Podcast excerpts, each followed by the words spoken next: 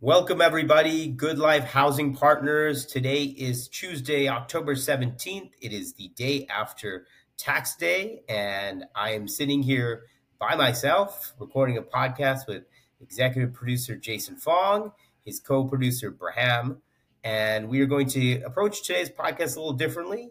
David's on the road. He's uh, been in New York last week and going to the NMHC Student Housing Conference in Las Vegas this week. So it's me doing a solo cast, and we thought we'd uh, finally get to some of these reader questions that have been rolling in over the past couple months. So I've got five, six questions here, and I'm going to just kind of just start uh, answering what I can and give you what I what insights I, I got. And here we go. So the first question is from Branson, Missouri, and John asks if you were a long term holder of Class A office space, what would you do to increase occupancy in today's market?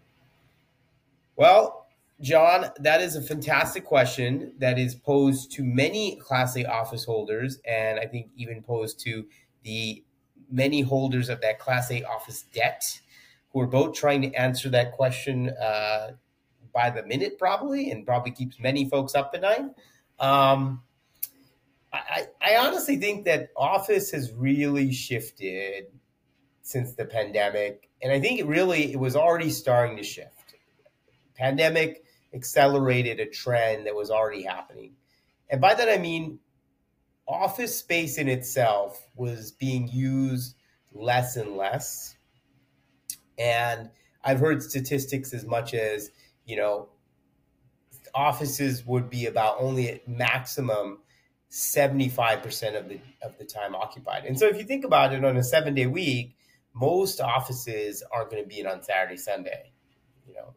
So that that's already 2 days gone. So that's, you know, that's roughly 25% of your week is gone right there. And then, you know, Fridays have become a, a day that a lot of people don't want to be forced to come into the cities where offices may have been. And so that's kind of a half day and so you're now down to two. You're down to basically four and a half days of of, of actual use of the building, whereas an apartment or a, a store, those places are generally occupied on a day to day basis. So just you know, you're starting to see this shift, starting with the reduction in Friday hours. A lot of companies would let people off kind of half day on Friday. Um, you were starting to see flexible work happening even before the pandemic, and then the pandemic really accelerated all this. Um, so I think, you know, to your question, so it's a really good question. It's a really difficult answer.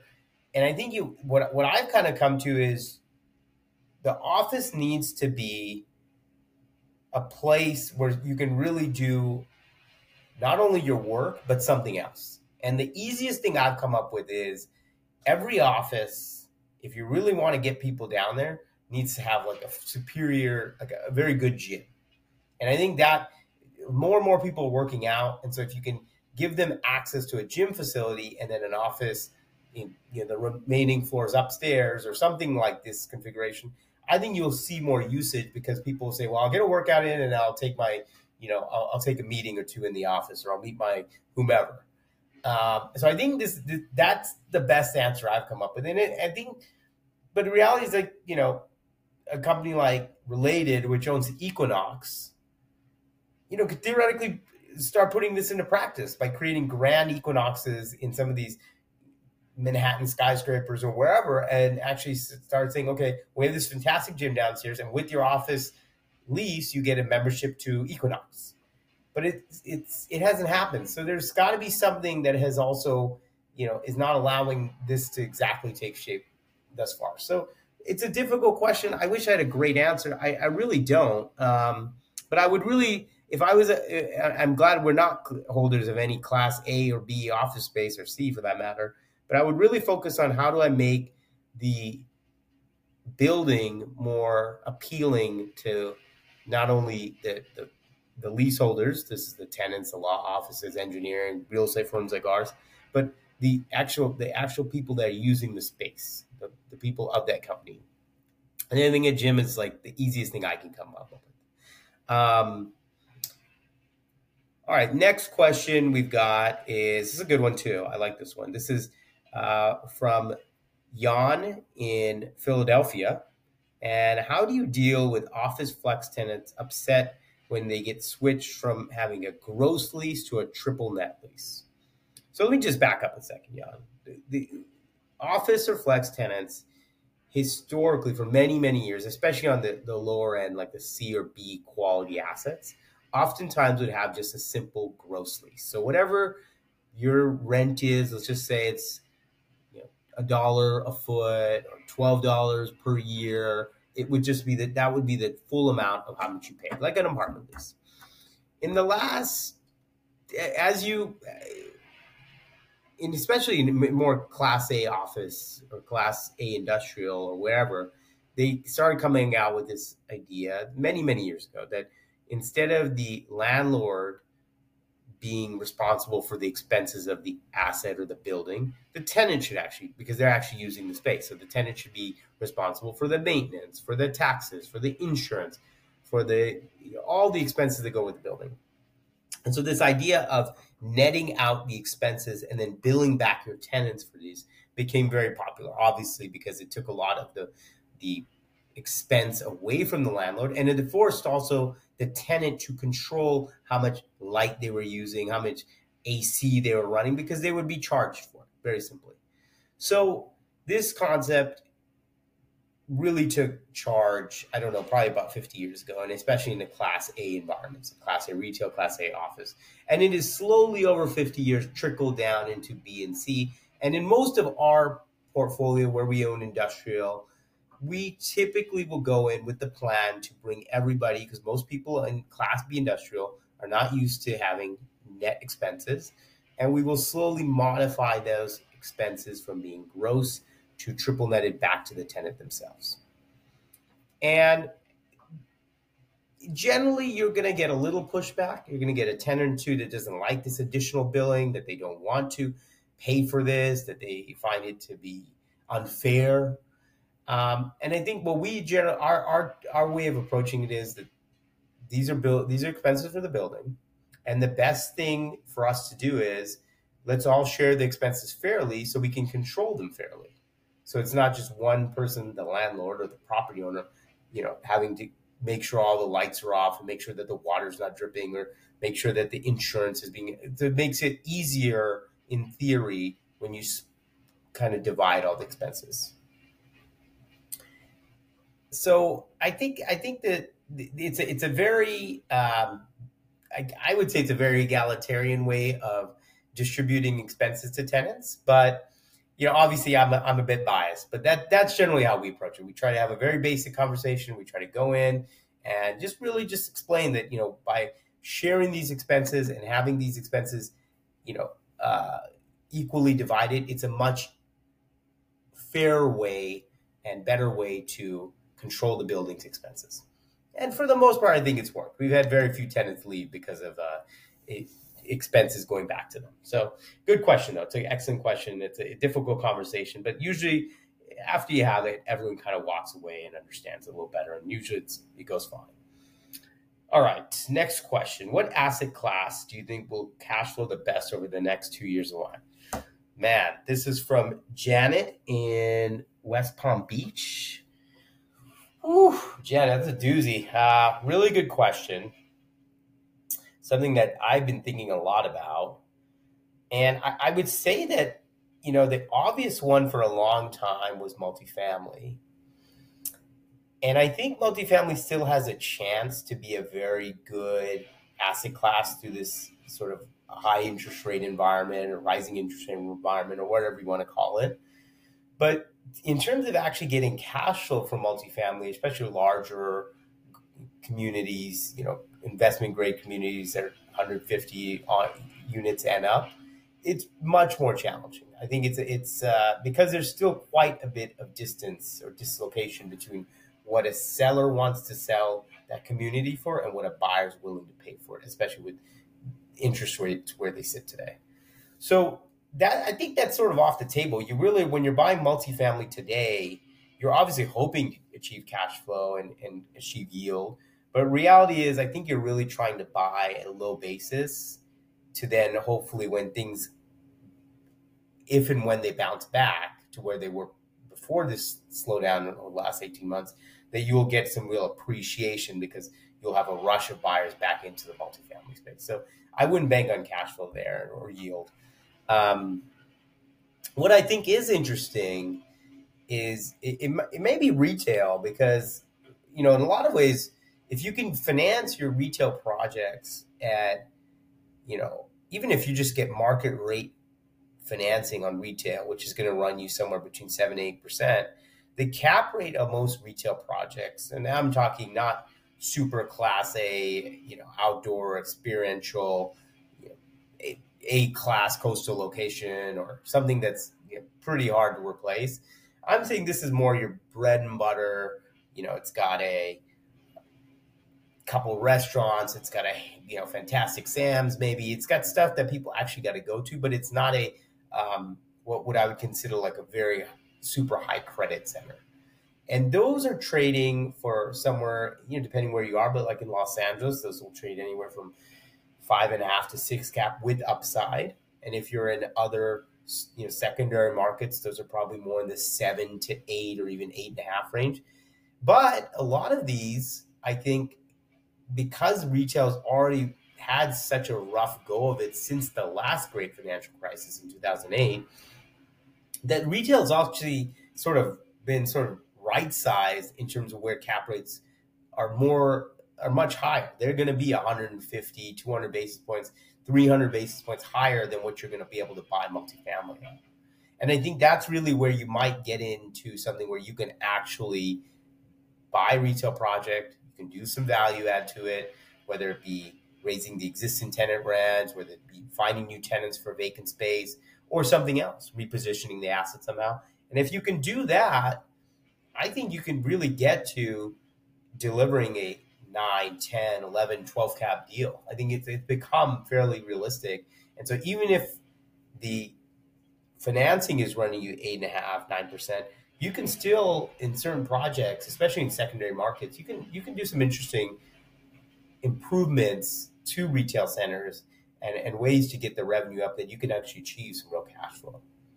So that, that being said, it's it's probably and it's also not as sought after as maybe multifamily or even industrial, where a lot of people are moving to. And what I'm seeing uh, in the last month, I've seen a remarkable number of multifamily brokers that are now somehow putting up a, a random industrial listing.